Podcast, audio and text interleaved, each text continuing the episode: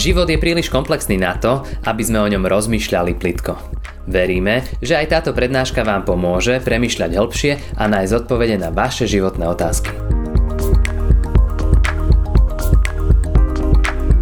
sestry, pozývam vás dnes k rozmýšľaniu nad jedným krátkým biblickým veršom z Evanielia Jána zo 4. kapitoly, verš 24. znie takto. Boh je duch a tí, čo ho vzývajú, musia ho vzývať v duchu a v pravde. Amen. Bratia a sestry, poznáte detskú pieseň Je veľký náš Boh? Naučil som sa ju ešte na detskej besiedke. Spieva sa v nej, že Boh je veľký, je silný a nie je nič, čo by nevytvoril. A potom sa pokračuje, že stvoril hory, rieky, jasné hviezdy. Pamätám sa, že keď som sa túto pieseň učil, bolo mi všetko o Bohu jasné. Je stvoriteľ neba a zeme a človeka dokáže všetko, takže sa mu nikto nikdy nevyrovná. Ale s vekom prichádzajú mnohé otázky. Aj otázky, ktoré doslova spochybnia to, čo v detskom veku bolo úplne jasné. Ako je to s Bohom, ktorého verím? Je možné, že by taká osoba vôbec existovala? Ako dokáže Boh stvoriť niečo z ničoho, keď nemá žiadny materiál, keď proste nič nedrží v ruke? A má vôbec Boh ruky? Ako môže byť Boh tu pri nás a vedieť o nás, o našich problémoch, evidovať na čo myslíme a o čom všetkom vo svojom vnútri rozmýšľame? A ako v ten istý okamžik môže byť na druhej strane zemegule a riešiť problémy úplne iného človeka, ktorý má iné starosti a iné problémy? Ako je vôbec možné, keď nás je na Zemi 7,75 miliardy? Ako môže Boh vidieť to, čo sa deje tu a zároveň vidieť, čo sa deje niekde v Afrike? A ako do toho celého ešte stíha nejakým spôsobom zasahovať e, a ovplyvňuje to, čo sa medzi ľuďmi deje? A ako to Boh dokáže s dvoma rukami, dvoma nohami, dvoma ušami a dvoma očami? Položili ste si už takéto otázky? Myslím, že každý už nad niečím takým rozmýšľal. A nie je tak jednoduché na nich odpovedať. Viera človeka musí bojovať aj s takýmito otázkami. A je jedno, že ste si ich už raz v živote zodpovedali a mali ste v nich jasno. Príde nejaký čas, prejde nejaký čas a oni sa znova vrátia a znova sa vám to zdá, že to možné nie je a, že sa niečo také ani nedá a že Boh to všetko nemôže zvládnuť Musím priznať, bolo to jednoduchšie byť dieťaťom a, a veriť bez pochybovania, brať všetko to, čo som o Bohu počul ako fakt a nešpekulovať nad tým. Musím sa priznať, že neviem, ako pán Boh stíha riešiť všetky veci a všetky problémy 7,75 miliardy ľudí na Zemi. Ale viem jednu vec, že si nesmiem Boha predstavovať ako človeka s ľudskými schopnosťami. Je pravdou, že aj Biblia to občas robí. Robil to dokonca aj pán Ježiš, keď vykresľoval Boha e, vo svojich podobenstvách ako človeka, ako otca, ako pána, ktorý odchádza na cesty a niečím poveruje svojich služobníkov. Dúfam však, že veriaci ľudia vedia, že to sú len určité obrazy, ktoré, ktoré vykresľujú povedzme jednu vlastnosť Boha. Keď napríklad Ježiš rozprával podobenstvo marnotratnom synovi, tak tým nechcel povedať, že pán Boh čaká na nejakej lúke, kým sa k nemu vrátia všetky marnotratné deti a že keď tú lúku, na ktorej čaká, keď ju nenájdete, tak jednoducho máte smolu. Tak toto predsa nie je. Na tom podobenstve chcel pán Ježiš ukázať, že ak človek príde k Bohu s kajúcim srdcom, tak ho Boh neodžení, ale príjme ho a odpustí mu ako ozaj milujúci otec. To podobenstvo je len obrazom a vykresľuje v podstate len jednu jedinú charakterovú črtu Boha. Ak si človek chce zodpovedať všetky tie otázky o tom, ako to Boh stíha či nestíha robiť, e, to všetko nejakým spôsobom ovplyvňovať, do všetkého zasahovať, mal by pochopiť asi jednu základnú vec, o ktorej v tom našom texte hovoril práve Ján. A Ján píše, Boh je duch. A to povedal vlastne pán Ježiš.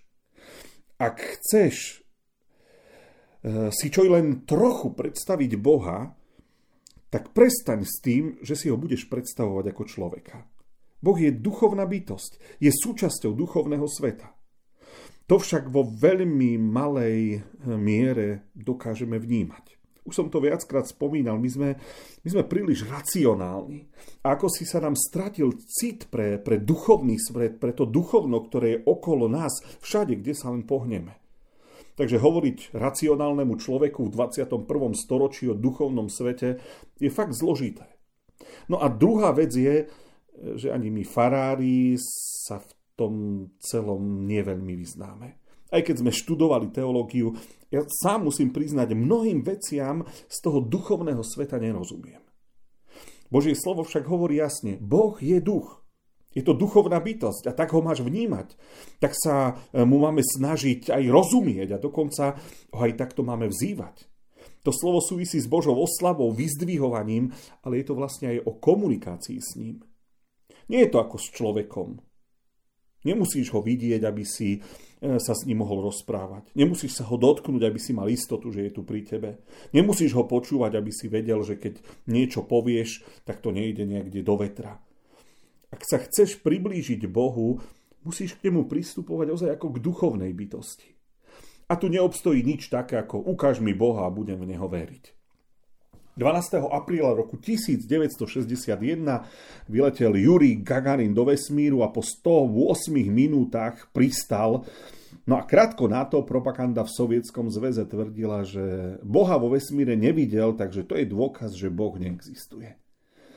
Aké to muselo byť naivné si myslieť, že toto, toto zlomí vieru veriacich ľudí. Božie slovo hovorí, že Boha nikto nikdy nevidel.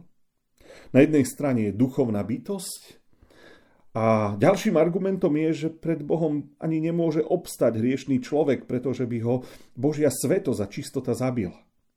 Prorok Jeremiáš videl v chráme len lem, čiže okraj rucha hospodinovho a kričal, že od strachu, že zomrie, lebo je hriešný človek. Mojžiš bol jedným z tých, ktorí sa dostali veľmi blízko k Bohu, ale také problémy to potom spôsobovalo Izraelcom, lebo jeho pokožka tváre veľmi žiarila a tak e, si musel zakrývať, keď sa rozprával s ľuďmi a dával si pretvár nejakú, e, nejakú látku, aby mu ľudia nepozerali, nemohli vidieť do tváre. A môžeme spomenúť ešte proroka Eliáša, ktorého ukryl Boh v jaskyni a popred neho prechádzala Božia sláva, ale najprv sa strhla výchrica, potom sa strhla, strhávali skály, potom prišlo zemetrasenie, na to oheň a potom všetkom prechádzal akýsi tichý vánok a pán Boh mu povedal, že v tom vánku som. Ale Eliáš Boha vlastne nevidel. Takže aký je Boh? Kto vlastne je? Ako si ho máme predstaviť? A poštol Pavel, keď kázal v Korinte o Bohu, povedal, veď on predsa nie je ďaleko od nikoho z nás. A ja si myslím, že toto je dôležité. Nemôžeme sa spoľahnúť na ľudské vnemy, ani hmat, ani zrak, ani dotyk, dokonca ani čuch nám v tomto nepomôžu, aj keď už ho máte po korone späť. Hej. Ale, ale môžeme sa spoliehať na, na slova pána Ježiša, ktorý povedal, keď sa dvaja alebo traja zhromaždia v mojom mene, tam som medzi nimi. Takto nám to slúbil a proste ja verím, že to takto je skrze Ducha Svetého. Nie je ďaleko, aby nepočul. Nie je ďaleko, aby nás nevidel. Dokonca Biblia hovorí, že veď nám aj vlasy na hlave spočítal. Takto vnímame Pána Boha jeho blízkosť. Je to v duchu a je to vierou cez jeho slovo, cez jeho zasľubenia. Ak sa chcete priblížiť Bohu, ako chcete vzývať, to nie je iba oslavovať, oslavovať, ale osaj mať s ním kontakt, musíte mať ešte na mysli ďalšiu vec. Že tí, čo ho vzývajú, ho musia vzývať v duchu a v pravde je veľmi dôležité, aby to bolo v pravde. To je bez falošnosti, bez pretvárky, vždy čo s najúprimnejším srdcom. Máte nejaké tajomstva, bratia a sestry? Ja si myslím, že každý ich máme. Deti majú tajomstva pred rodičmi, niečo zase skrývajú pred rovesníkmi a kamarátmi, niečo zase pred dospelými. Aj my dospelí máme svoje tajomstvá. Niečo skrývame pred deťmi, niečo pred manželom, manželkou, niečo skrývame pred farárom, niečo pred susedmi. Človek to berie ako si tak automaticky, nie je na tom nič ťažké ukryť nejakú vec či nejakú informáciu. Sú veci, ktoré nechceme, aby vedeli ostatní. Naučili sme sa byť neúprimní a kontrolujeme sa, čo komu povieme, čo komu nepovieme. Dokonca mám pocit, že pred každým dokážeme niečo skryť. Problém však je, že vo vzťahu k Bohu musíme byť vždy úprimní. A toto pán Ježiš hovorí. Pravdivý. Pretože Boh vie o nás úplne všetko. Mali sme jedno stretnutie mužov a tam jeden brat spomínal takú skúsenosť, robil raz aj s nejakými moslimami, eh, ktorí majú zakázaný alkohol, ale prišiel večer a oni na izbe náruživo popíjali a on sa ich pýtal, že, že a to teraz už môžete? A oni mu povedali, no ale teraz už je vonku tma, takže Allah nevidí. Zvláštne, hej, že áno, Allaha oklamete, lebo už je tma a Allah nevidí.